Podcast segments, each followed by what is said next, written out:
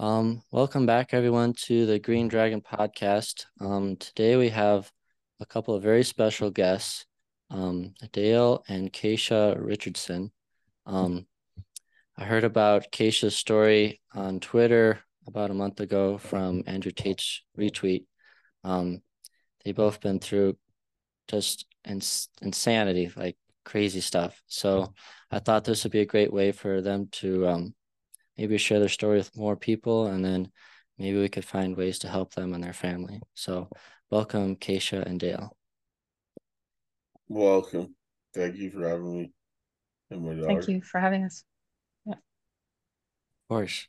Um yeah, um I was thinking, I don't know if you could maybe start us off with um that contagion mitigation system. That was really strange, like hearing that just finding a fault in an HVAC system led to so much backlash. Yeah, I mean, early in 2020, after the lockdowns, I was like, I was working on my degree and I was also doing some work for some dental clinics because I had a diploma in mechanical engineering technology. I was doing a bachelor of technology and so I got called in to do some work for some dental clinics after the lockdowns. And so we got the guidelines for the HVAC systems for the aerosol generating medical procedures. And that's kind of like, you know, you go to the dentist, you get the drill, the mist sprays up in the air, that's aerosols, they hang out in the air for a while, and you can't see them, and you can get virus, bacteria, anything like any type of contagion that's small enough to fit in those droplets that hang out there for a while. And so you need to take certain things like set your air handlers, change over, use basically dilution, destruction, and filtration to get rid of the dirty stuff in the air. But they gave us some guidelines and there was information that was missing. And we were like, wait a second, we can't use this. I was talking with a a professional engineer, a couple other technologists, and so we wanted to start looking for the guidelines because we're like, well, I can't use that. And I was at my dentist's office a few days later, and I was like, well, don't do anything until I take a look at these because I'm like, I can't figure out how to use them, so you're not gonna know. So she was like, okay. So we started to do some digging and you know, asked where's the engineering report to kind of justify what you were doing. Well, they're like, well, you know, call back. We'll have one, um, one, you know, few days or so. So called back. The guy was like, no, we don't have one. He's like, call here. So I start calling in different places and keep getting the runaround. And I'm like, that doesn't make sense because um the the information once I found it came from the CDC because that's where the initial guidelines came from. And the piece of information that they removed said that the times that they had on the chart could take, change up to 10 times. So if you say you needed to clean your air between patients when your system was set up, say it said you needed 20 minutes. But if your air mixing was poor, well, then you, you could maybe had to multiply it by five. So instead of needing 20 minutes, you needed 100 minutes. Well, that's important information to know if you're trying to keep you from getting sick, right? Especially when you have stuff spraying through the air. So, with not knowing that, you can, and you're giving it to people who, you know, we had guys that didn't call engineers and technologists. They just called the plumber and they just said, well, give me something, you know, that will do this without actually looking at the examining the facility and seeing if that would work. Would it be an open or closed system? There's so many different things that would affect it. And they would just say, well, take this and your way you go, you're good. Or some places just didn't do anything. Well, that's how you end up spreading disease. So you're going to end up getting the people themselves to create the delivery system by not doing things properly, which is if I did that to someone and gave them that kind of bad instructions, I would go to prison. And so I'm like, you can't do that. And I'm like, you're going to create a bunch of unknown failures and an unknown number of systems that's impossible to account for. that is just I mean, you don't do that, right? Like, so I went to start talking to people and I kept getting doors slammed in my face and more pressure. And so then finally I reported it to the police because I'm like, you can't do this. My daughter reported it to your work and they have engineers on staff and they were still doing it wrong, which is absolutely like mind blowing. Those guys should be in prison. And uh well, that's when the hammer started to come down and uh they didn't like it too much. And so I got really I mean attacked Kaysha got attacked, her union turned on her and everything else like that. And finally since they refused to do anything and wouldn't let us bring any more evidence um, at the police station, we sued them. And when we sued them, instead of letting us get in the court, they arrested us. And uh Kaysha for like apparently COVID quarantine, and they took me on a mental health ward. They said um, for religious and persecutory delusions is what they stated, and uh, because you know the Bible says that I should should love my brothers myself and not let people get killed. Right? That seems like common sense. But apparently that's a problem for people, right? Because I thought, well, if my child or somebody else's kid could die or somebody, you don't want to expose somebody to sickness or death because you're doing something stupid. And so they didn't like that. And so they came and they arrested Kaysha. They ragdolled her like badly. I was angry. I prayed and instead of you know, doing something stupid. And I knew these guys were criminals, but I mean, at the end of the day, I prayed. There's nothing wrong with that. Like a lot of people would do a lot worse.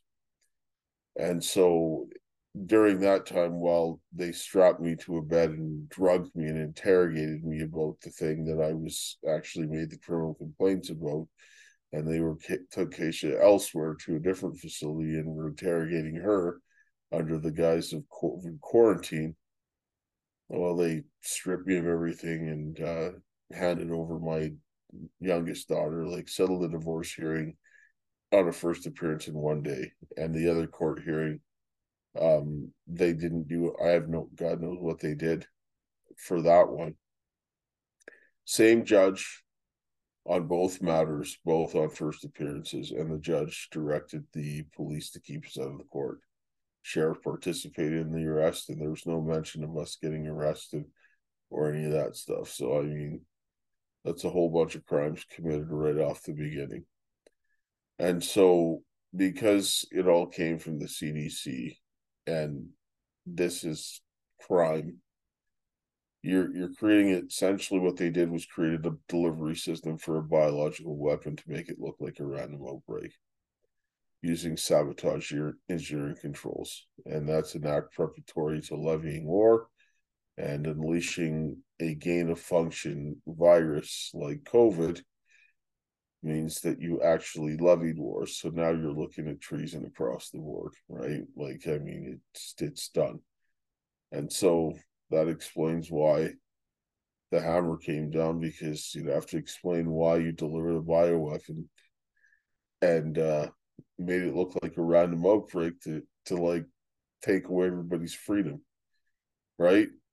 And then you use that to go in and interfere with the election. And so after all of this stuff happening here in Canada, well, they're like, well, after I got drugged out of my mind, and my daughter got out first, and she got sexually assaulted while I was being drugged and strapped to a table. Um, as a result of all of this stuff. And then so when I got out, I was like, get out of here. I'm like, you're an Indian, go across the border, escape from Canada, right? And well, DHS, they arrest her when you can't do that, right? So, I mean, she can tell you about what happened to her when she went across the border. Do you just want to briefly list some of the ways for all the you know, oh, potential the, trolls. Okay. Like, who's the, they? The, the RCMP, for one, the Saskatchewan Health Authority, Now you had the court system that was involved, the Court of King's Bench in Saskatchewan.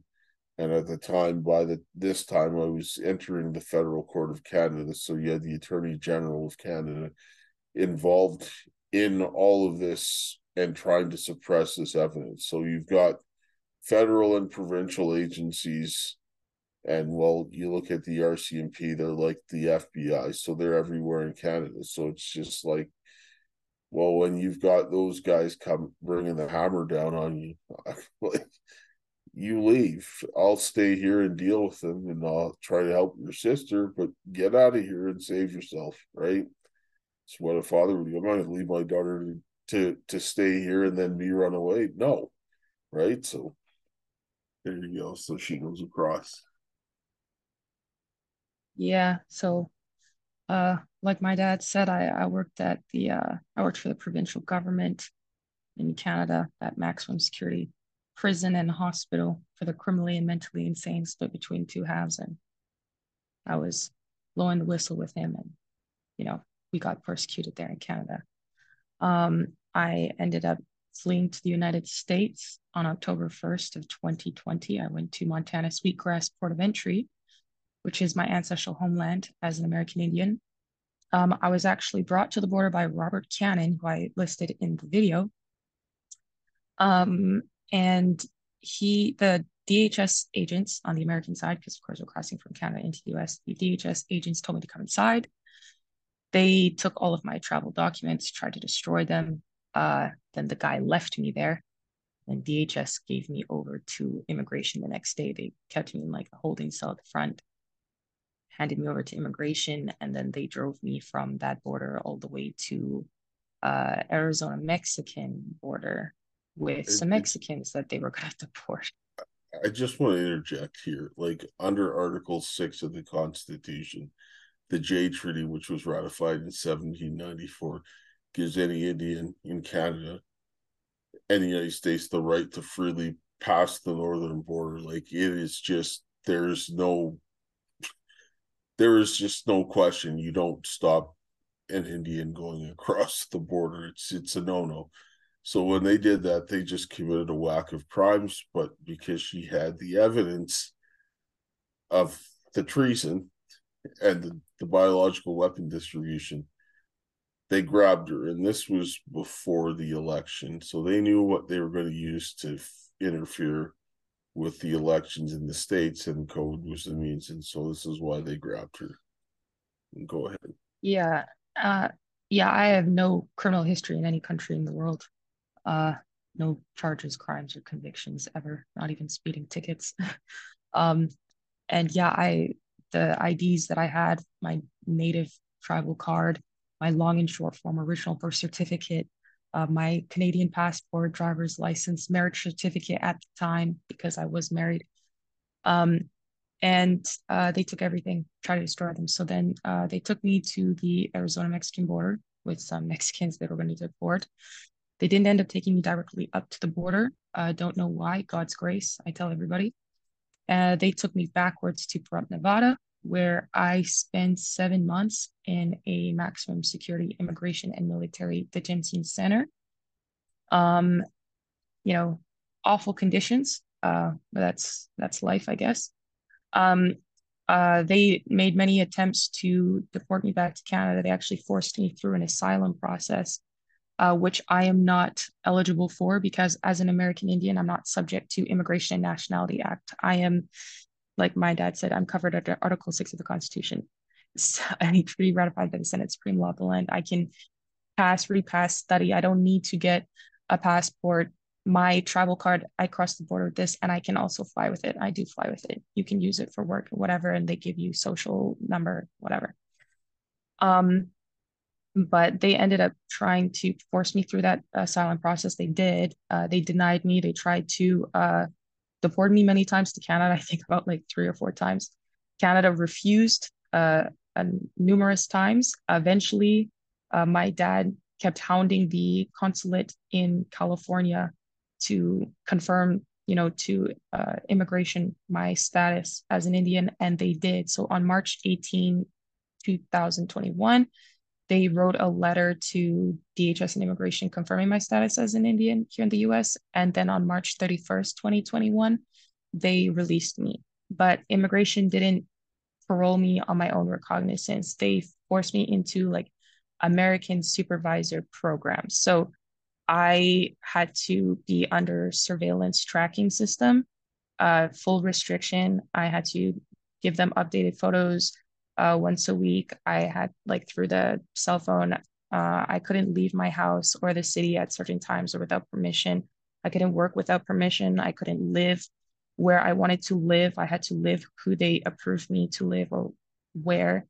Um, and the people that they paroled me to were single men in the US, and they were the ones trafficking me around the state, uh, drugging me, um, beating me, holding me at gunpoint, sexually abusing me, um, recording it, and even apparently putting it online for financial gain and things like that. And uh, I received no assistance whatsoever from law enforcement, no uh, victim services.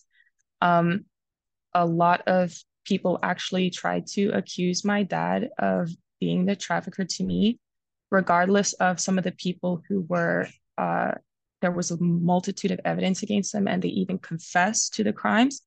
And uh, people would say, oh, well, you are complicit in some crime with your dad and also the victim, so we can't help you um, because he's running some like scam operation and you're just too like diluted. Pretty much the same thing that they're doing to other people that need not be named.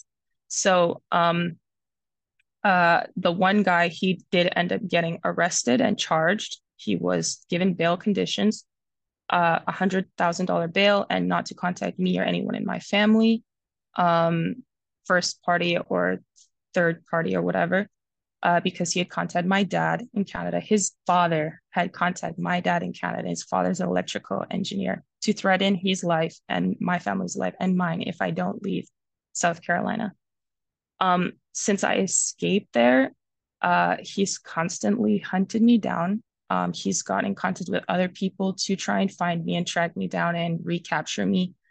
Um, and it, I changed my number. It doesn't matter he will still find it and find me. I don't know how. And the police will not rearrest him.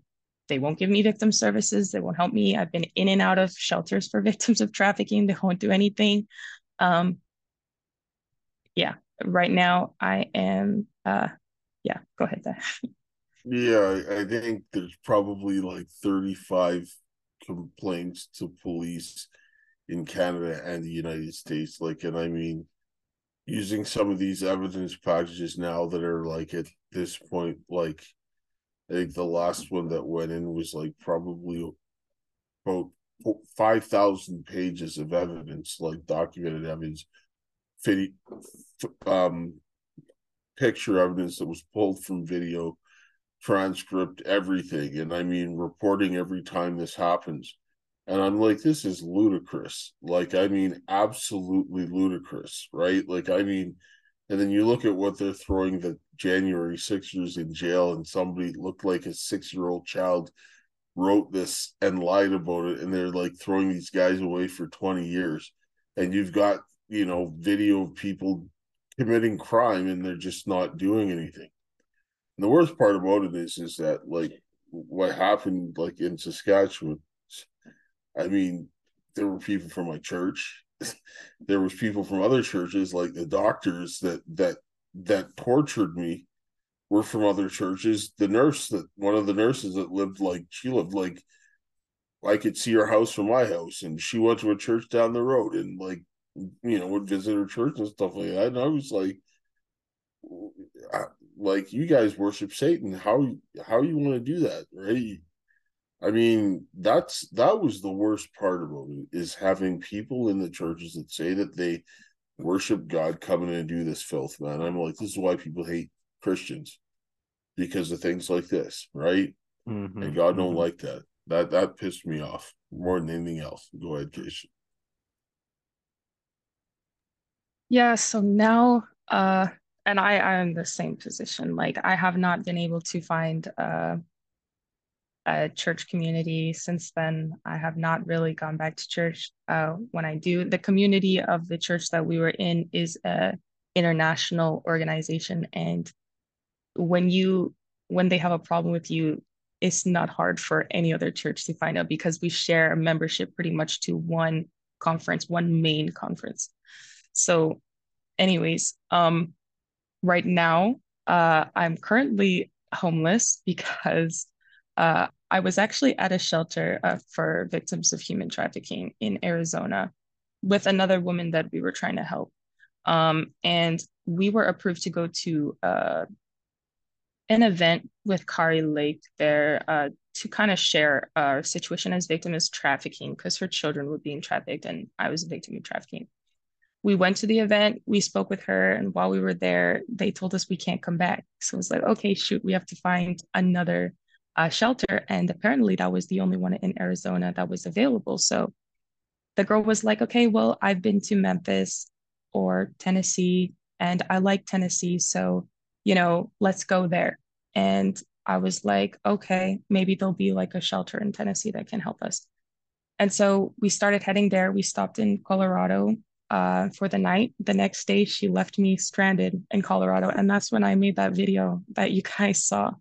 Um, uh, and then she she just left didn't really give a reason uh, someone else that she knew uh, came to pick me up and they ended up getting pulled over by the police when they picked me up and the police said that and they had this dog and the police were like oh well we think that she was trying to do something to you or something or she also didn't do the proper stop another police said that, and another police said she had a warrant from another state. They all said different things, and it was weird. They arrested her and then left me with the responsibility of figuring out where to put the car and what to do with the dog. And I was like, it's not my car or my dog. And it wasn't even this lady's car or her dog. And so uh, they were like, well, just figure it out. So then I, the person told me to take it to you know, Tennessee as close as I could, and they would meet with me and take the car. They took the car, but not the dog. Anyways, I've been here the last two months or whatever. Uh, the person I was staying with was just like, okay, well, you need to not be here anymore. And I was like, okay. Uh, and I ended up on the street with his dog. So I called the police in the morning. I was like, hey, I'm on the street with his dog. Like I, I have nowhere to put it. I try to find a home for it. Please take it. Uh, and they were like, it's holiday, we'll come another day. And then later that day, that pit bull and another pit bull uh, attacked me, and I had to go to the hospital. The police came. Uh, they didn't do anything for me. Uh, the hospital did not even uh, help me much either. And uh, they didn't give me any resources. They didn't let me speak to the social worker. And when I they said they were not there, and when I called back, the social worker was like, "Yeah, we're we're here. They just told us not to talk to you." I was like, "Okay, okay." So, yeah, it's a it's an interesting situation to say the least.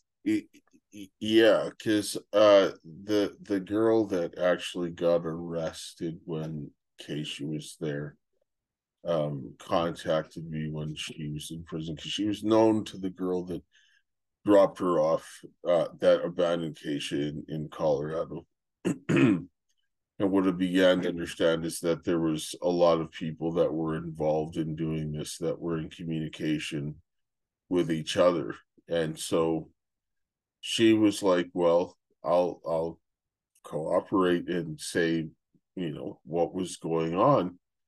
And so I said, Okay, well, if you're gonna do that, then I'll see if I can talk to somebody that you can go and talk to. And so I guess when we had the conversation afterwards, when she got released from prison, um, it was, you know, well, I guess she decided that she wanted to do something otherwise. And so I had a conversation with her and I said, Well, you ended up in your car, had a rope, duct tape, fresh weapons, and all these different things about going to places like Canada and all these other things. And I'm like, well, what do you think somebody's going to sit down and think with one with the way that you were trying driving and I mean going to get somebody arrested? I said, what would a jury think about that? And how would you explain all of that stuff into a jury. And she's like, Well, they think that I was there to kill someone. And I was like, Yes, people would think that you were involved in something like that because why would you go to pick up a trafficking victim with those types of things in your car? Right? Like, I mean, and I'm like, excuse me. And then so then the person that she's connected with is got this dog, and then the dog, you know, attacks her when she's walking with somebody else. At the moment that that uh you know, I was that girl called me after she got to prison, same time Kaysha got thrown out of the place that she was staying with. And then so now I see that there's connections with people on both sides of the border and I report this to the police and they don't do anything. I mean, really? You've got somebody who's a drug addict who's with, you know, this known kind of activity and weapons and all this kind of stuff in the car, and you're not going to think that that's suspicious, right?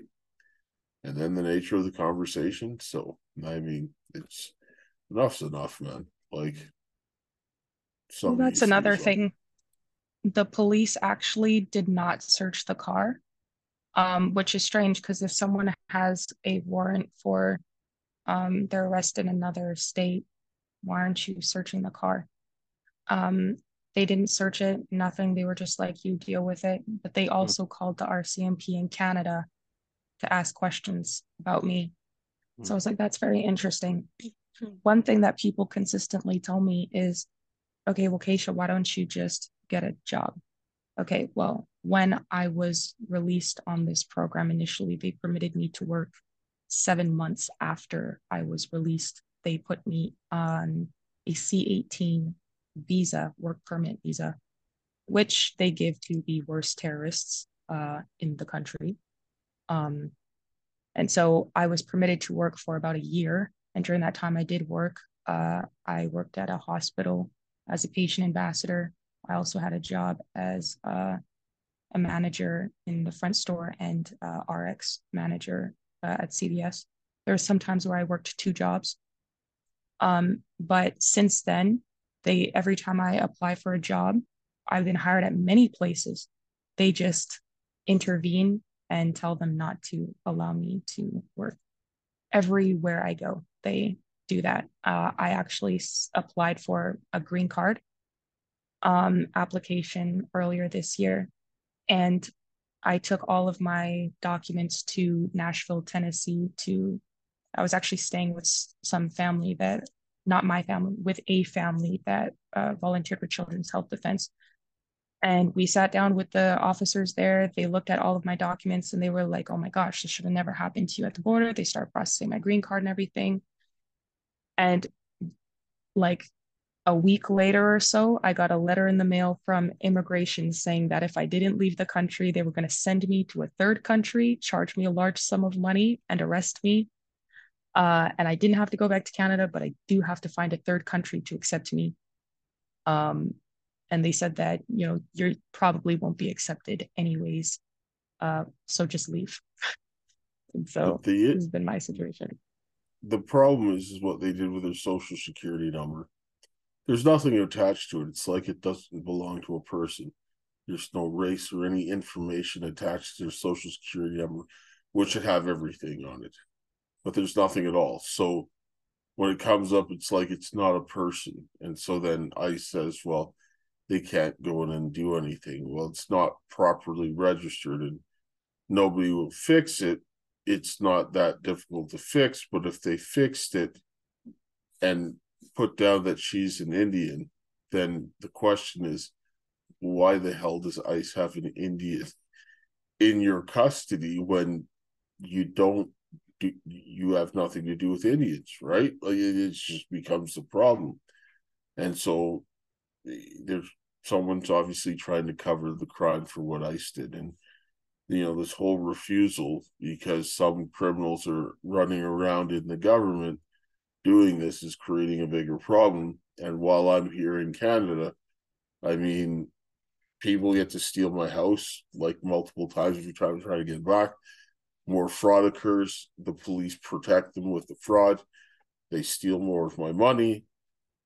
They get protection from the police. I call the police, nothing happens, and everything else like that. So it doesn't matter what I do over here because I oppose what the communist filth that they're doing here in Canada. Well, I get zero protection, and it's not like it's worse here than it is over there. And so I can't help my daughter because everybody's just robbing me, including the government.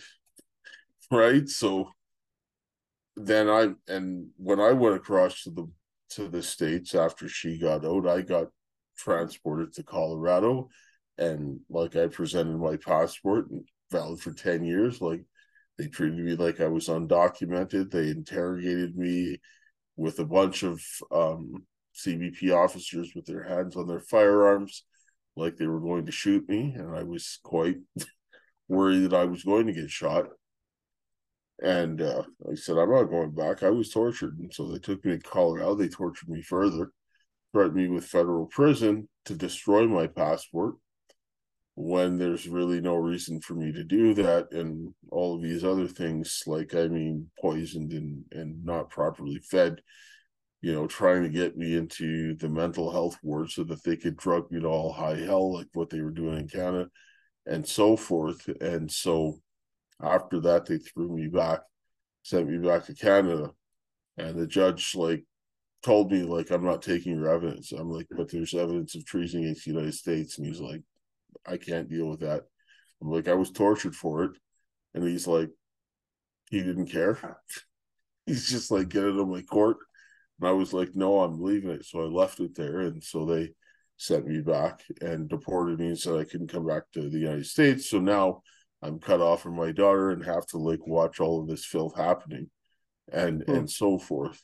And uh I'm like, well, I came to to help your country but then you kick me out so that these criminals can continue to do this filth. But that makes sense. And then right? And then simultaneously, just briefly, um, everybody, there's a lot of people have uh offered to help me. Um, but only if I, you know, turn against my father, literally somebody, they will tell me like I will help you, but I'm not willing to help him. So you need to say that he is doing this crime or he's doing that, or else I will allow you to go back into this awful situation. Someone, the reason I actually am in the street. Oh, I think you muted yourself. Sorry. Oops. The person told me that you better allow me to get you some amnesty before things get really bad for your dad.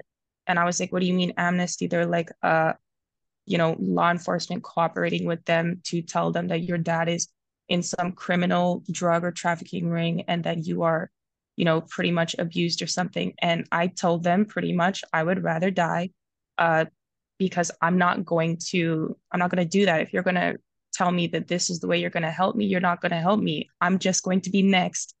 So, like Trump says, you cannot negotiate with terrorists because even if they tell you that this is going to be the circumstance, they might kill that other person, but no one trusts a traitor. And so I, I told her I would never betray my dad because there's no evidence.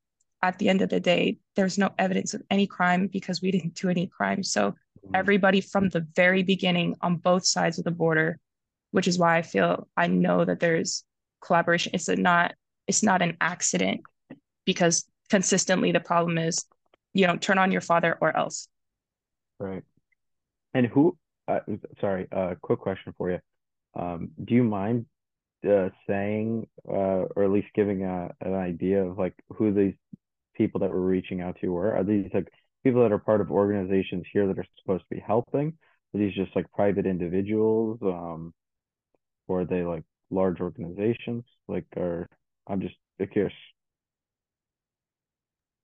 pretty much every single person who's reached out to me uh, mm-hmm. to help me um, mm-hmm. as an individual who are maybe connected to organizations uh, did that. Eventually said, okay, well, either you stop helping your dad or you will continuously be in this situation. And I kept, Mhm. I always asked the same question, like helping him how? Like he's the engineer, not me. He knows what he's talking about. I don't know anything about engineering. All we have is a podcast, but they don't specify. They just like, you need to stop helping him or else um, this is going to happen to you. The person who is sexually assaulting me, the same thing.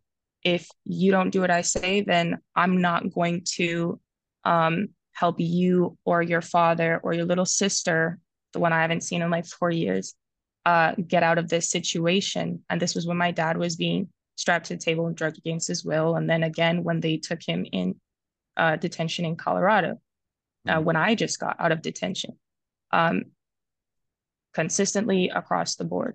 Um, doesn't matter who or what organization, it's, it's all the Been the same. It's been the same. Huh. Yeah. And every time I was being tortured, somebody was going out and straight raping my daughter. Every time. Hmm. Right. And so, like, I mean, this is correlation, right? I go and report treason and they strap me to a table. Like, what? Right? Like, I Yeah. don't want people to get killed. So somehow I'm a criminal. Right. And if that makes you a criminal, then so be it, because my Bible says, Thou shalt not kill. Right. And so I want people to live. I want people to have freedom. And if that makes me a criminal in your books, then so be it, because I'll be right with God, and that's all I care about. Right. Mm-hmm. Mm-hmm. Yeah. Absolutely. Yeah. Um, Dale, if you don't mind me asking, uh, so when they held you in custody, uh, obviously, so was this all under, I guess, the guise that, um, you know, that there was, you you mentioned like that they they claimed that you were like insane. Then was that how they were holding you under in custody? It, was all under that in- guise, and then in Canada, then- yes. in Canada. Okay. And then while you were under their custody for that, that's when, you know, they they drugged you against their will or against your will and and they, you know, kind of, you know, held, held you there against your will and did all those things. Correct? Yeah, Is so- that right? Okay. Yeah, because when they dragged me in there, I my question was, how is it that you're a defendant in a court hearing, and so are the Mhm. RCMP that brought me here? Yeah. How is it that you're bringing me here to prevent me to go from court and said I was crazy the day the court happened? I said, does that even make sense? Mhm. Right? And I said, then I asked them, I said, where's the warrant? Right? Because Yeah. Yeah. they have to have the warrant, and then they the law for the Mental Health Services Act says that the police have to bring the warrant to the doctor the moment they walk in the door. Right. Right. They didn't have any warrant, and I asked them where the warrant was. So rather than answer that question, the doctor just said, "Enough. Take him and strap him to the bed." And they took me, stripped me, strapped me to the bed, started drugging me. There was no examination, no anything. One hundred percent punishment, and then they began to interrogate me about the same engineering controls that I reported them for and I was taking them to court for.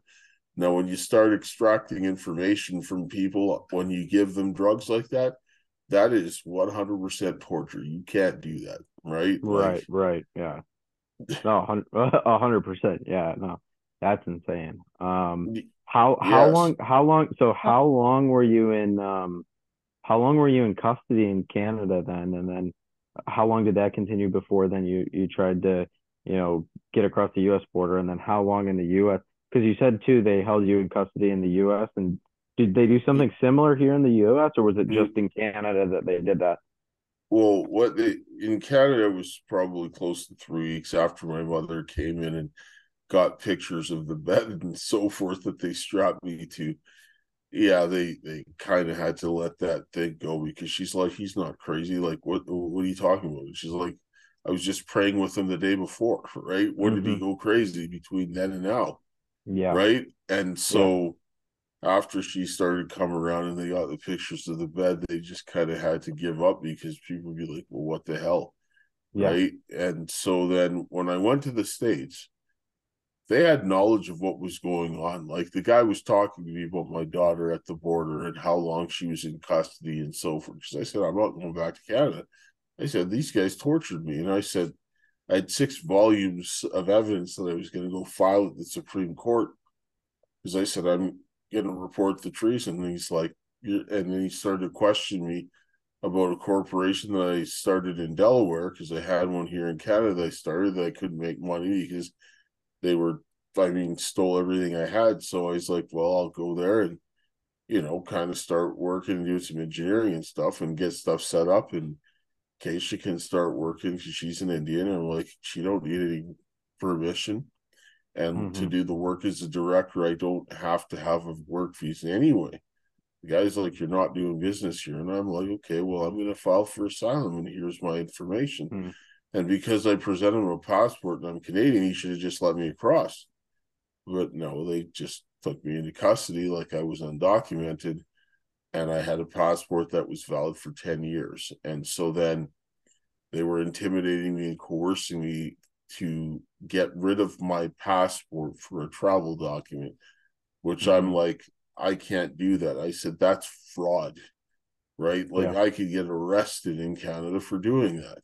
And it right. says right there on the document, the guy, the guy there, uh, his name was Officer Blevins. He threatened me with federal prison and brought me to he's like, I'll bring you one every week until you do that. And then I'll throw you in federal prison. And so I called the consulate and then my mother called the embassy and she's like, no, you don't need to do that. And so then they had to kind of rescind that after they saw that I went and um, spoke to the consulate about it and they got caught, right? Because he brought some piece of paper, looked like he just put that together himself and was telling me to do that. And then they were trying to get me to see the, uh, the doctor there so that he could go drug me and I was like, no, because they're like, we'll go see this guy and talk to him. And then in the notes, he wrote something completely different to what I said. And they were trying to get me to see him. And I was like, nope, I'm mm-hmm. not going there. And, you know, getting provocation from the staff, like my diet, like I got the same food every day for breakfast, lunch, and dinner. Like, I mean, and it mm-hmm. was absolutely disgusting. And they were, putting stuff in my food. My leg was swollen. Like, I mean, by the time I got out, like if I didn't get out, I would have probably dropped dead from mm from the treatment I was receiving in there. And then I, you know, got injured, didn't get proper medical treatment. They were just they didn't give a damn. Kind of mm like what the J Sixers were getting in in that kind of treatment.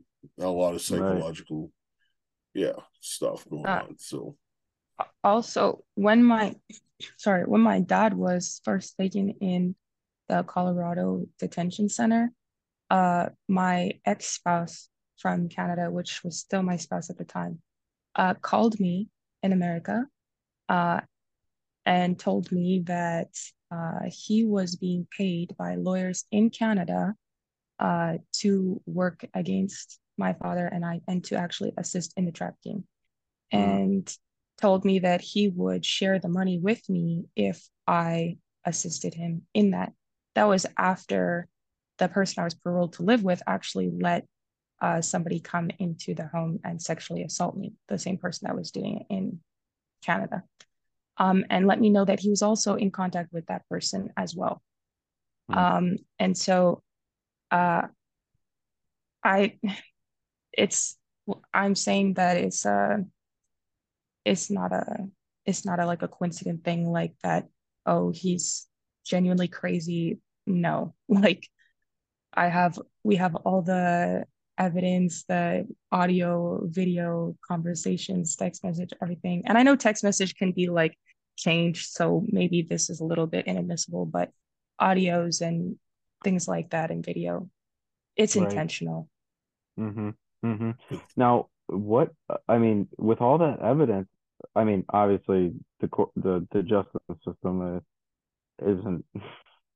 Uh, I think we all know that it isn't always uh, in benefit of the people it's supposed to be helping, right? Um, and it's it's pretty unjust a lot of the time. Um, was this all presented obviously to a, a court and just th- thrown out? I mean, that seems crazy. And ju- uh, did a judge just rule that none of it? I mean, that's a lot of evidence. It seems like just to get thrown out. It, it, it was multiple courts. Like I mean, I took Yeah. other Well, that's that's that's what I that you're you're saying it, and I was like, that sounds like multiple courts just tossed it out.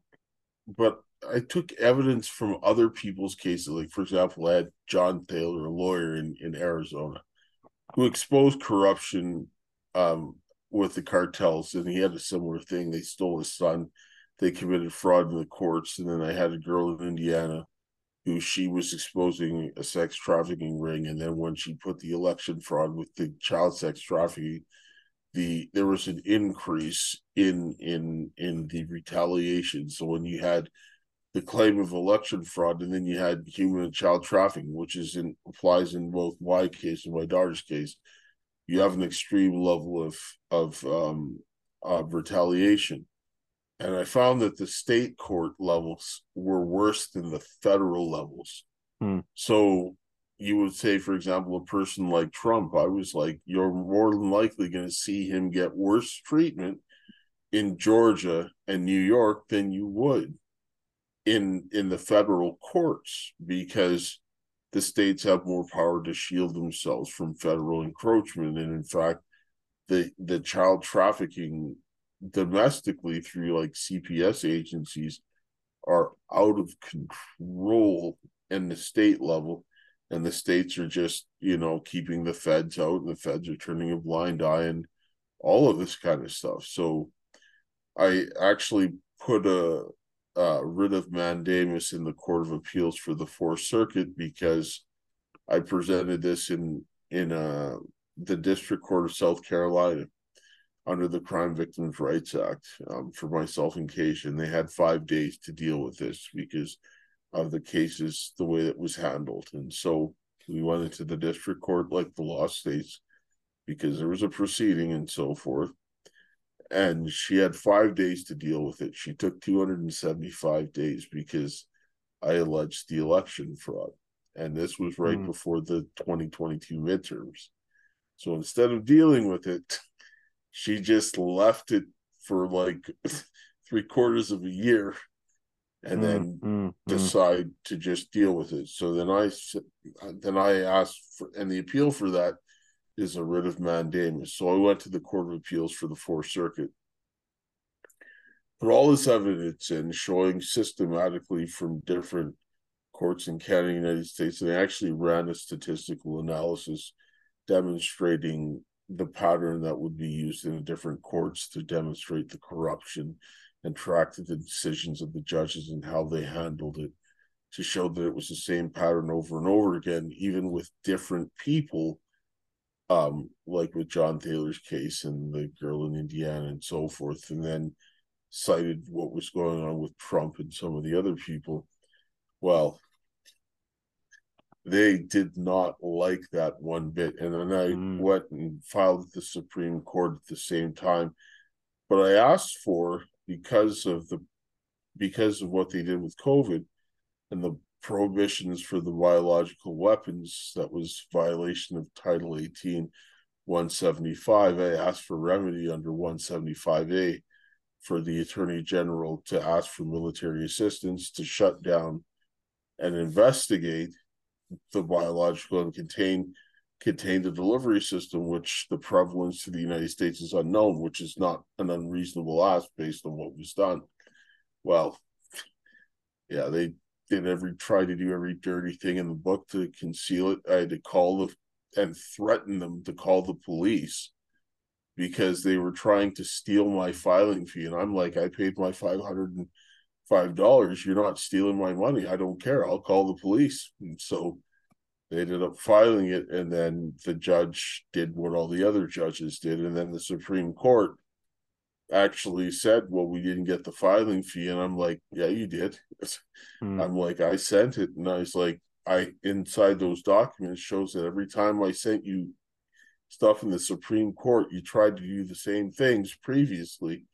So I called the police and the Supreme Court, and I said, "You better go down there and get my documents and find where my filing fee is, because I'm not having my money stolen. Because that's no." I said, "You can't do that," and so I I did that. They did that, but I haven't got back to me. But they just dismissed it by lying through their teeth and so Mm. now um they didn't actually follow the protocol and, and everything else like that so you're seeing corruption like crazy in the justice system so now we're doing petitions to uh the legislative assemblies Wow, that's crazy. And this was to the U.S. or the Canadian Supreme Court, it yeah this or, is or both. U.S. Supreme Court. I mean, the Canadian Supreme Court. I think I've got my documents now. This I think is like the twelfth time in the Supreme Court of Canada, and I think uh, that one was probably like the fifth time in the Supreme Court of the United States. So yeah, they're they're both corrupt. Like I mean, one hundred Sure. percent. Yeah, yeah. Sure. Wow. Wow. Yeah, If what I'm don't- hearing, this just sounds like a, a massive amount of collusion between the agencies across the border in both the US and Canada. But I'm curious, and I understand that this must be an extremely difficult subject for you two to discuss, but for the sake of getting her story out into the public sphere, I was curious if you would like to elaborate a little bit more on the abduction of Dale, your daughter, Kaysha, your sister. Yeah, this this is really what happened is that they took her to provoke me earlier on and then use the family matter to sort of um to to the family matter as um a means to to try to legitimize the abduction. And so she was taken at the advice of a lawyer, right? Because everybody had their own angle of why they were getting something and then when I was strapped to a table being drugged against my will and tortured in case I was being taken to another facility and interrogated in a like fashion, which were two people being tortured. Then the judge who signed over custody and settled my divorce and divided the property, stole my house that I was living in, gave away corporate property and everything else like that. Um, and then cut off all contact with myself and my daughter in case she got cut off from her sister without having any due process. Like, I mean, there's only one word for that. You can't torture people to give away custody and take away somebody's property. That's human and child trafficking. There's no other word for it. And so that would be a life sentence, but that was called a lawful order. The court in every court has been hiding and Mm. concealing that because if that brought brought to light, people would be like, Well, this isn't China. You can't do that. Right. Yeah. Yeah. And so courts are responsible, but courts are trafficking children. You look at it everywhere and it's just Mhm. disgusting. So, So the so her custody was given to the state then in this case, right? No. that- uh, to the Oh, okay. to the mo- to the mother. I Oh, I assume okay. she's with her. I assume she's with her mother, but I don't know. I haven't had any contact. They wouldn't allow me contact. They say you can have supervised visits, but I have no way of contacting her. Okay. Right. So that's Yeah. like saying, well, well, yeah, you can have contact, but you really can't Mhm. and and so forth. So it's uh, it's and then the means by which they obtain the custody. If you can go and torture two individuals so that you can win your case, that is not the kind of thing that you want to sanction, Mhm. right? And so they're like, well, the court didn't do that. Well, yes, they did. The judge directed the RCMP, and it's in the occurrence report that I got from the RCMP that said that they did tell them to keep me out of there. And then I ended up strapped to a table in case she got tortured as well. And so that's hmm. that's not the way you obtain ch- a child.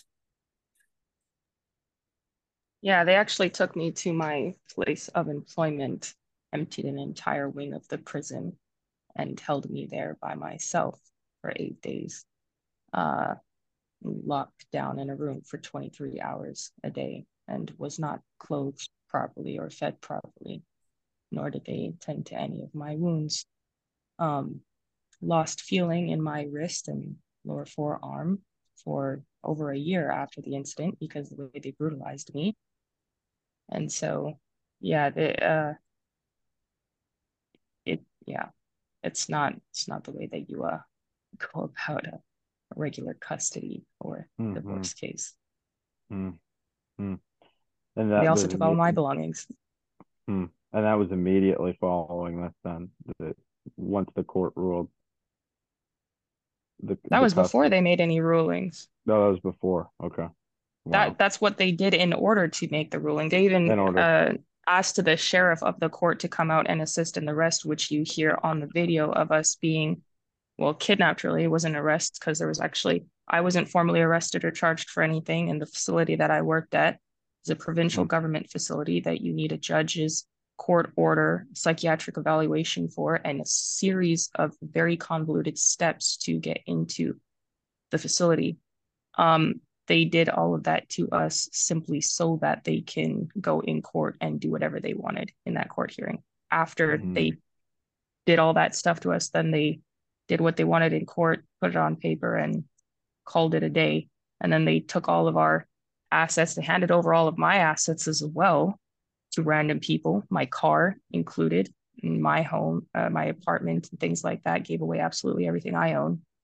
Um, Y- on top of everything that my dad owns. So Yeah, yeah, we were we were arrested and taken away at about ten to 10, 9 a.m. in the morning. The order was given at four oh three p.m. So I was already drugged out of my mind, being tortured.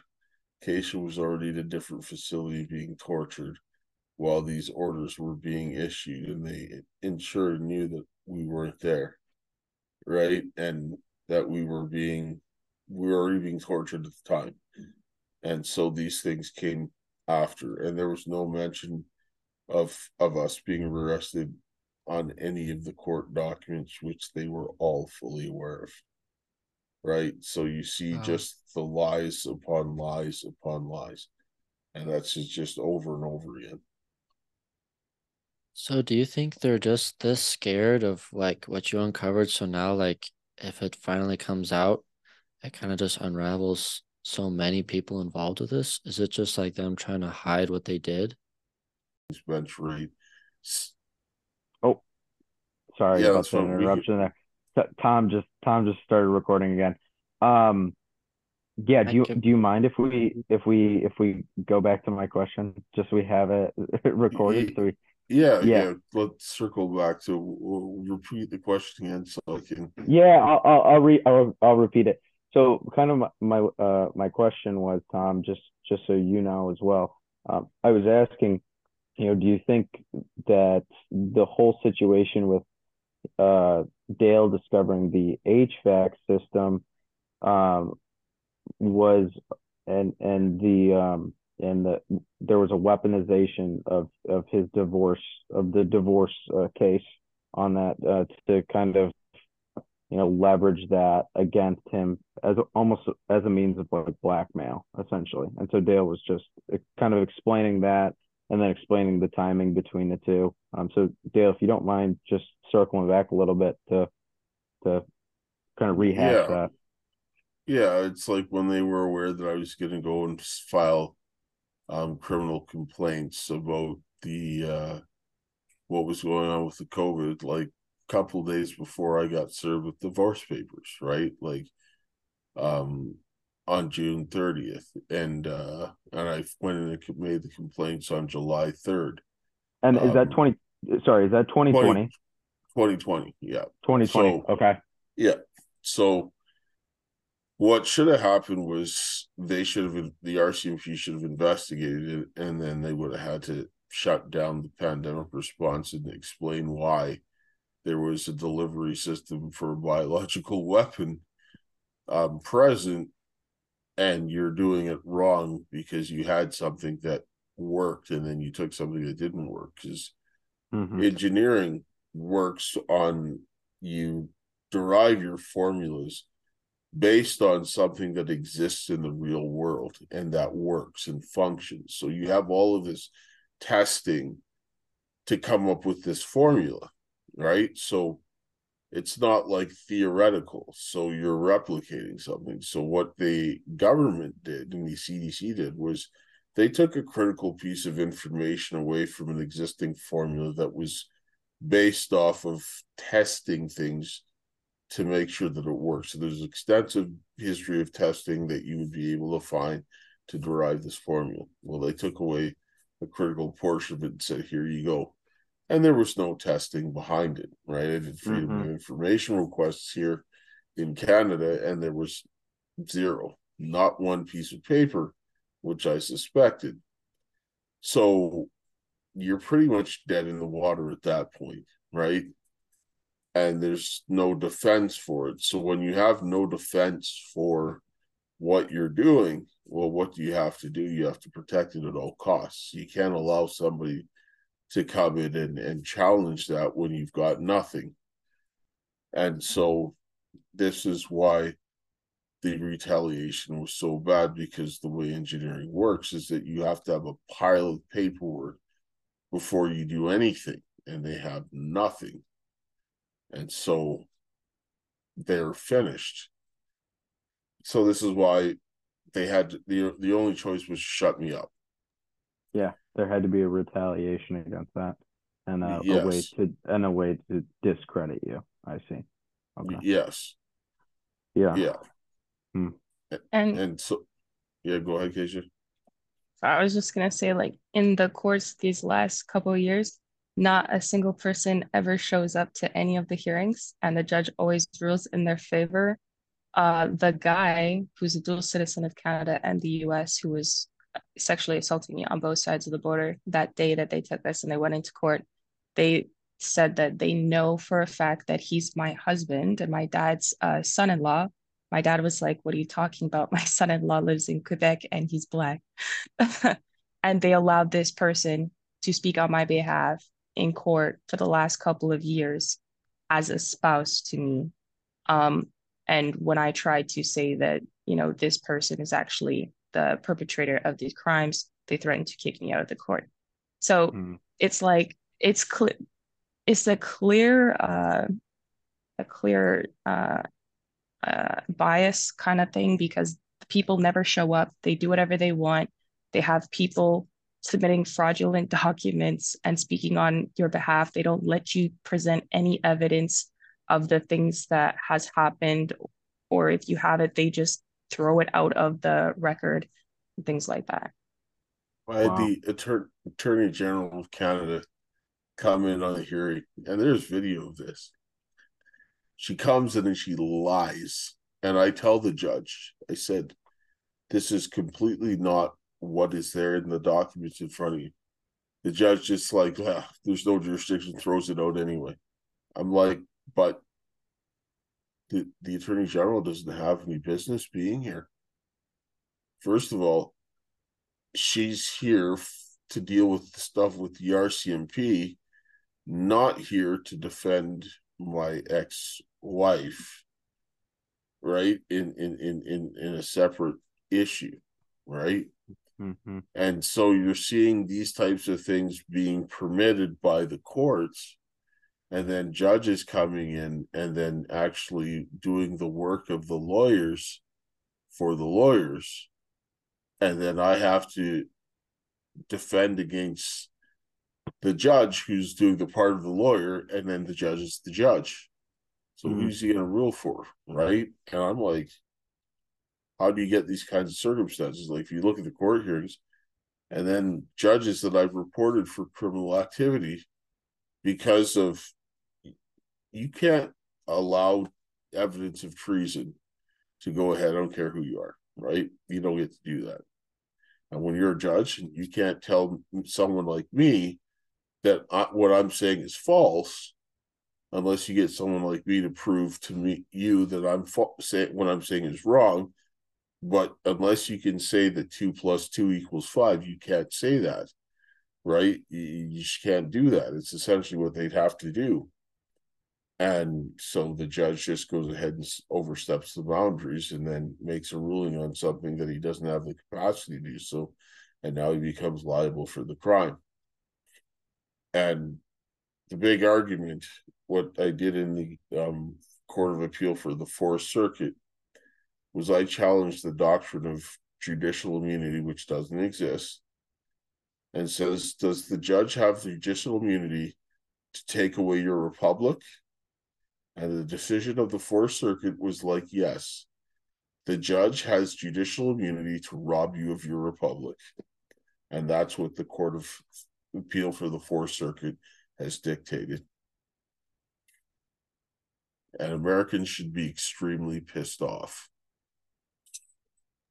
No, we are for sure. I mean, it's just, it's like 1984 in real life. Like, there's no, there's no cohesion of justice anywhere. Like, it's just insane that you've appealed it so many times to so many courts and have tried so hard with so many different law enforcement agencies and they all are in cahoots. Like, it's just insane there's only one reasonable conclusion conspiracy and treason, right? Like, I mean, it's impossible to get 100% failure rate in every jurisdiction that you go to.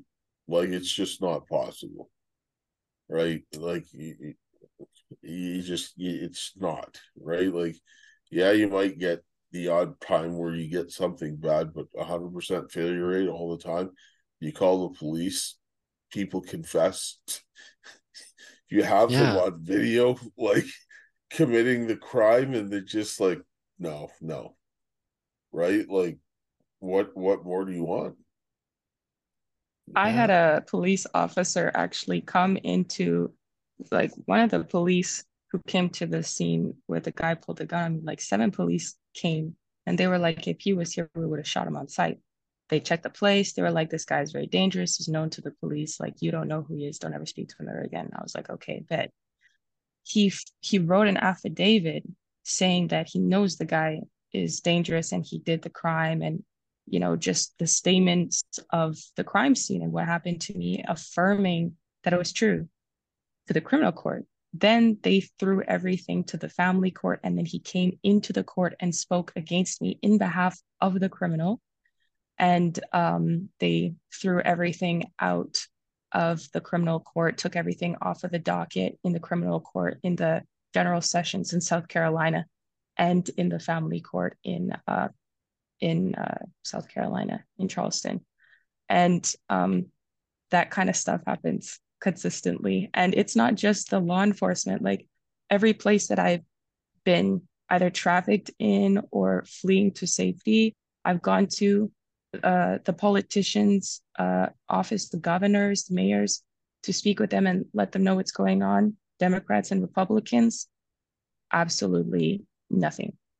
There's so much corruption and so many different levels is absolutely insane. Like it blows my mind. Absolutely. The worst part about all of this, all of this goes back to Baal and Moloch worship. Every single case of this, it is tied to raping and killing children, trafficking children, like 100% of the time. And it is so disgusting, right? Like, I mean, I, I just, you know what? You want to go after music, man, that's one thing, but leave the damn kids alone. Like, I mean, just stop, right? And this is where it, it the worst part about it is is that it's happening in churches where people think that they're going to go get help. You've got these devil worshippers in every church and they're going and they're going and turning these things over and they're working with the the, the criminals and the law enforcement to go back and traffic children. And that needs to stop right? That that one there that's just off limits. Like i mean it's off limits everywhere but it's it's the most offensive when you see people who say that they serve god and come in there and do that filth that that irritates me like i i understand where elijah was just like not today satan and rolled in and told the king you ain't doing this because this is supposed to be God's country, not not this ain't no no devil worshiping place. This is not the place to do it, right? So that that churches should never be they need to that needs to be cleaned out of the churches more than anywhere else in the world because people should be able to come to the house of God and and get relief from people like that. You expect the heathen to do those kinds of things, but that shouldn't be happening in God's house, but it is. And that's too bad. What like how how do you get like out of the situation? Like I'm just trying to think like everything is so rigged. Like would there be like I don't know, like a private group like um Tim Ballard's Underground Railroad? Um would that help or anything? Or like what do you see as like the way out of this? The people. I was direct yeah. The the the people. This whole thing, when you look at what they're doing, everybody's going after the United States. The reason being because the way the Constitution is constructed. Only place on planet Earth where you've got your God given rights enshrined in a document. And you got the Declaration of Independence that gives you the that affirms your inalienable God given rights to life, liberty, and pursuit of happiness. And the Constitution that's designed to protect those rights. And then you have the laws that have to agree with both the Declaration the Constitution and the law, and any decision that's done by that. So having something constructed like that means the power's in the hands of the people. And the people that are the ones that are left to enforce that. And so what we've actually been doing is p- teaching people how to actually petition under the way it was for redress of grievances, where you have a right to go in there and nobody can stop you. People think that petitioning is just going out and asking a politician. No, you send it into there you get your access. We're doing that in different states. But people need to know because it's the people that hold them accountable. And when they know what's being done to us, they're going to know that it's going to be done to them. And this is what the tyranny is going to end up with. But you still have your God given rights and you still have enough of your system left to get it back. And I want people to know so that this doesn't happen to them. Because at the end of the day, these devil worshippers are after the children. And and that just the people are the ones who are going to solve it. It's not just the agencies, because the people have to say it's enough. And then they know the truth. They're going to be like, no way. I don't want this is not what we signed up for, and that's what we need. I'm in agreement with you for sure. I, I didn't know that petitions had as much sway as they did. I always thought it was just kind of like in hopes that something good would happen. Um, but um, do you have like resources for like more people to sign those petitions? Like, we could definitely like share those and try to get as many people as we know to sign them. But um, petitions were the way that they work is if you want to petition your government for the redress of grievances, you get you can have one or two people. And you can take oh. whatever you want into your legislative assembly or into the US Congress. And what we started with is starting to go through the different states.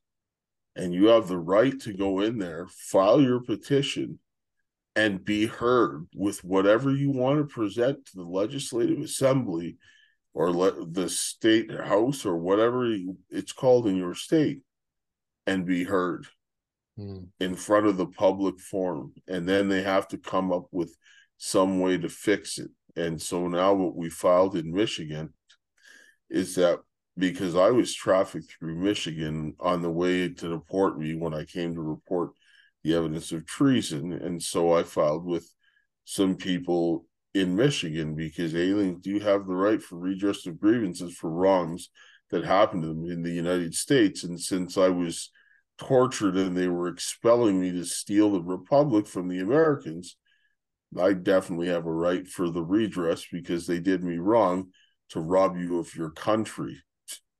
Right? That's not cool. So we went ahead and filed, and then we filed with a bunch of evidence from a bunch of like doctors that talked about the whole COVID response. So now, when they reconvene the government, they're going to have to go and deal with that.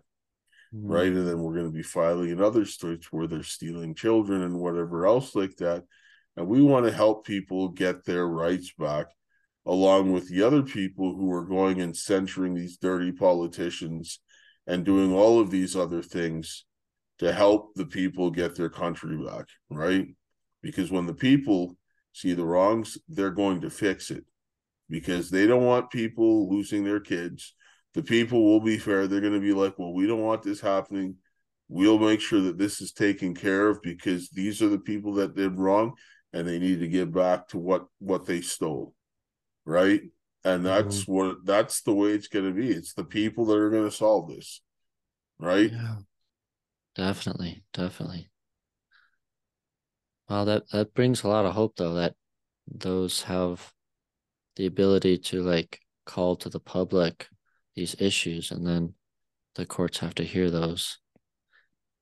I mean, I wish I I need to learn more about the court system. I just know from like, you know, main news stories how things work, but I, I really appreciate you kind of explaining how this works because I'm going to look into it more and seeing if how to be help to you both, and then and if we hear other problems like as you're saying with the churches and stuff, how to start calling things to to the public eye, you know.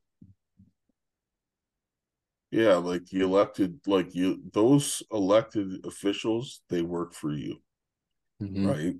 Those state legislatures, U.S. Congress, that belongs to you and every one of you have the right to be heard and mm-hmm. nobody can stop you right mm-hmm. there's a way that they're supposed to be done but they don't tell you that mm-hmm. when you do it that way like when these guys went in they got a state rep to go in there they filed with the clerk there's nothing in you because that's the way that it was done and so when people get those things in there then they can go and bring it to the floor. What are you going to do when you start presenting the evidence of treason and all those dirty things that they were doing? Are the elected officials going to sit down and turn a blind eye? Well, guess what? If you don't, then you file all that evidence that they have with the police with all those other professionals and say they're committing crimes, and then they sit down and say, "Now we're going to go our state capital. We ain't leaving until you fix it." And these guys can't arrest you because they got the evidence of your crimes. Mm. And then what? Then you hold their feet to the fire, mm-hmm. and then they're going to do the job that they're supposed to do. And if they don't, then you replace them with people who will follow the law and the Constitution. Because I'll tell you right now, God is with the people on this one, mm-hmm. right? Because God don't like it when you read through the Bible. Every time you see that God sends someone to go give somebody a smackdown, it's because they're doing this Baal worship, and He said it's enough.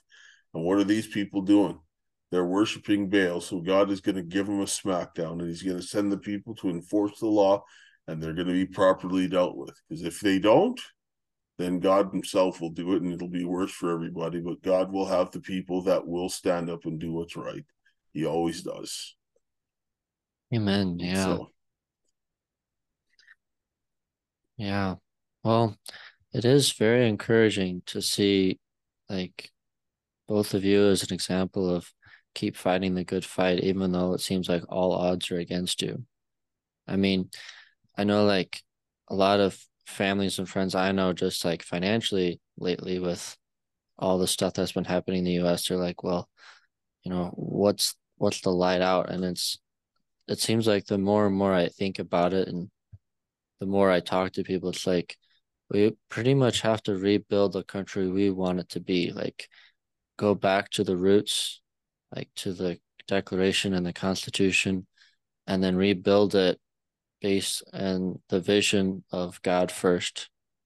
And that's how we'll make everything better. But it is hard to see so much corruption to say, like, oh, what can we do? You know, it's like, seems like we're fighting everything all at once. But, you know, it's, it's that one soldier that says no more that really turns the tide of the war. Um, you got to remember that this is a spiritual war, right? Yeah. And when you're dealing with a spiritual war, you have to go to God, right? Because I know there's no way that I lived through this without God's help. With everything that happened to me, I should be dead multiple times over. Mm-hmm. And it's only because of God helping me. Sure. I mean, I've gone through hell and back, but at the end of the day, I can sit down and say I'm thankful for to God because even through all this hardship, a lot of people can get the help from the things that I've learned that God has kept me alive for, and so mm-hmm. um, through that, I, I want to help that you know the blessings that I've received from those terrible things that I could use it to bless others because that's what God would want. And so this is how we show people who God really is because you can take a terrible circumstance and be bitter against people, or you can do what God did. I look at Jesus's life, and there's not a human being that lived a worse life than he did.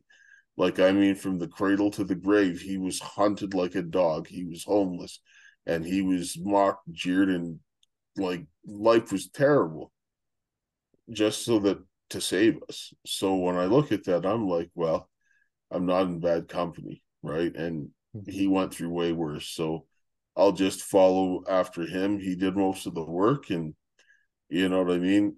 Like Paul says, it's a light affliction compared to what God has in store for us. So I mean, I just have to keep reminding myself and, you know, go to the end of the Bible and God wins, right? So mm-hmm. we can't we can't lose following him and just keep reminding yourself of that. And uh you know i think if we do that we'll be all right right? Yeah. Yeah. Absolutely. Absolutely. Well said. Well said. It reminds me well, of uh i heard this quote once um from uh, an influencer i follow and he said that the things that we have to overcome the trials that we face every day said those are what qualify us to help others in the same situations. As like an an encouragement to hope to say like even when it seems like you can't overcome the thing you're overcoming, it's actually showing you all the ways that you can then go and help someone else. So I feel like this this journey that like you're both are placed in and your family, it's it's just going to unravel so many of the the um so much of the corruption and like just the collusion of corruption throughout the whole US and Canada. And it'll just expose so then people are more aware and then like you teaching us about how you can use appeal and a petition will then probably help so many other people's lives.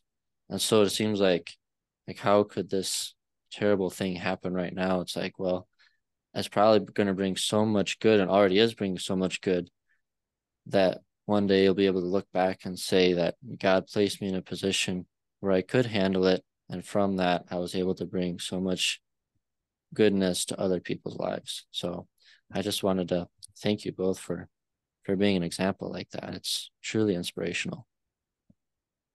I mean, the most of the credit goes to God. I mean, I was just the guy that listened might have been a little hard headed like Peter, and God was like, "Well, I can do something with that." Yeah, I think we're right? all like that. yeah, I love it. I love it. Yeah. Well, I uh, I wanna I wanna just thank you for uh, getting on and, and, sharing your story, and I, I want to be respectful of your time too. Um, but if, is there anything uh, you want to either of you want to close? You know, any any last sort of uh, thoughts to share with our listeners or any ways that um, our listeners can find out more or ways to to support uh, you or or you know other people that might be experiencing something similar to you before we close this out I'll, I'll I'll go first and then I'll let my daughter talk last. She sounds much better than me, so you want to hear her. Um, instead of hearing me at the end.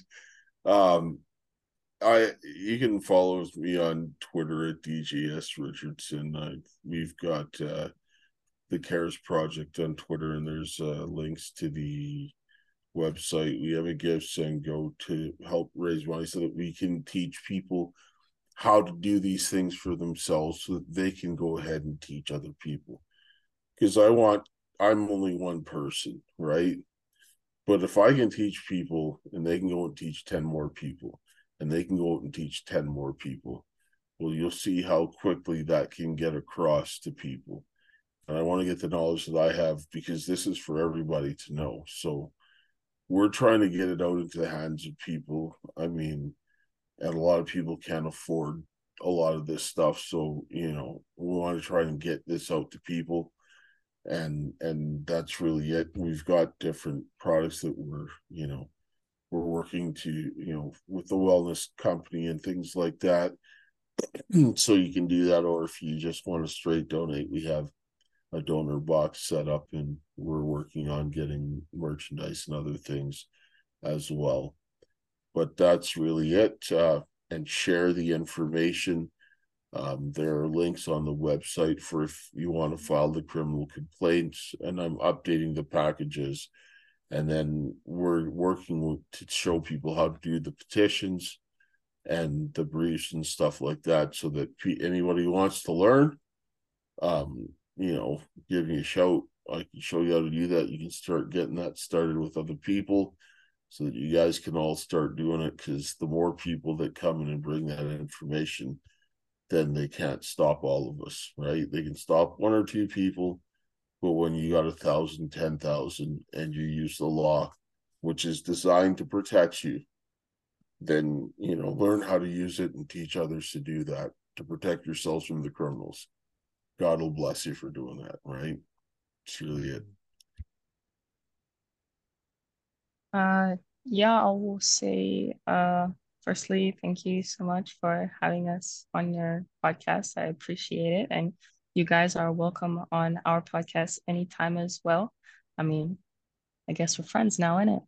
But what I would say, um, I think right now there is a lot of women who are fighting this fight right now, especially with the trafficking of the children and things like that. And I think right now we need more men like my dad who are willing to do what is right uh, no matter what and follow their conviction to God no matter what.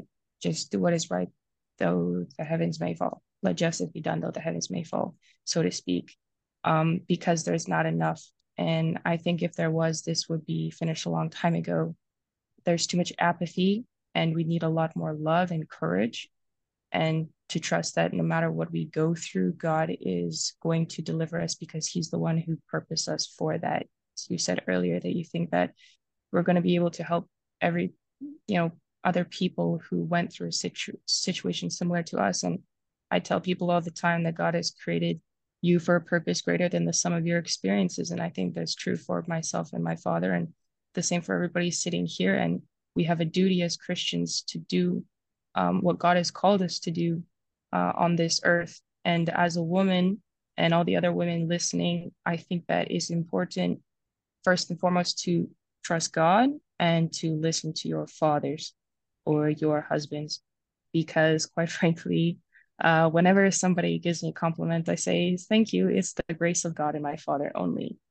Um, because we need each other and God made men and women to work together in perfect unity because without each other, there is a missing part of the equation. Uh, we are maybe, uh, you know, a watchman and a sniper. I don't know, you know, I'm not too well versed in the things of war, but the fact is that we just need to really be able to work together and trust one another. And women in this situation, particularly, are blind to a lot of things, which is why it continues to happen. And I'm still alive today because of my father and God. So I would just encourage the men to be men and to be disciplined and have duty and and love God and respect God and have the courage to do what is right and, and women to have the faith to follow them uh, where they are leading um, by God's grace. So thank you guys again uh, for having us. Thank you so much. Uh, really, really appreciate you guys getting on. Tom or Jake, do you have anything to add before uh, we before it closes out?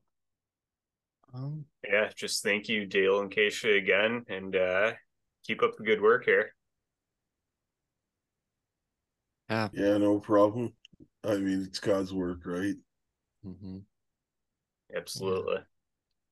And um feel free to like um, I'm gonna go to your website and everything and start learning about the petition processes, and then I'm gonna share this with as many people as I can. Just try to help them, help you, and then with your work. Um, but I just wanted to thank you both again for doing this because I know you never met us in like in person or anything, so this was like a first time. So it means a lot of us that you were willing to come on and share your story, and um, I I believe it's gonna be very helpful to a lot of people, and hopefully we can give back as much as you've given to everyone else fighting so hard.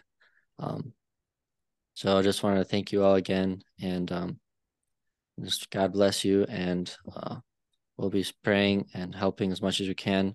And feel free to contact us for anything, because all three of us we live in different parts of the country. We have like our families and friends that are pretty well connected, so we will try our best to help. So thank you. Well, if you get, ever want to learn how to do a petition for your state, let me know. I'll show you how. I will definitely take you up on that. All right. Look forward to it. Absolutely. Absolutely. Well, uh, to all our listeners, thanks for tuning in uh, to this week's conversation uh, and support uh, Dale and Kaysha um, and their movement uh, in any way you can. I hope you guys enjoyed the show. If you did, you can uh, support us by dropping us a like, leaving us a comment or review. We do appreciate getting your feedback. Uh, if this is your first time listening to the podcast, you're just discovering it, and you like what you heard, you can give us a follow at the Green Dragon Podcast on YouTube, Instagram, and Truth Social. And then as the Green Dragon Pod on Rumble and Twitter. And you can tune in every week for new episodes on Spotify and Apple Podcasts. But until next time, be safe, fight for what you believe in, and most importantly, be a good American. God bless y'all.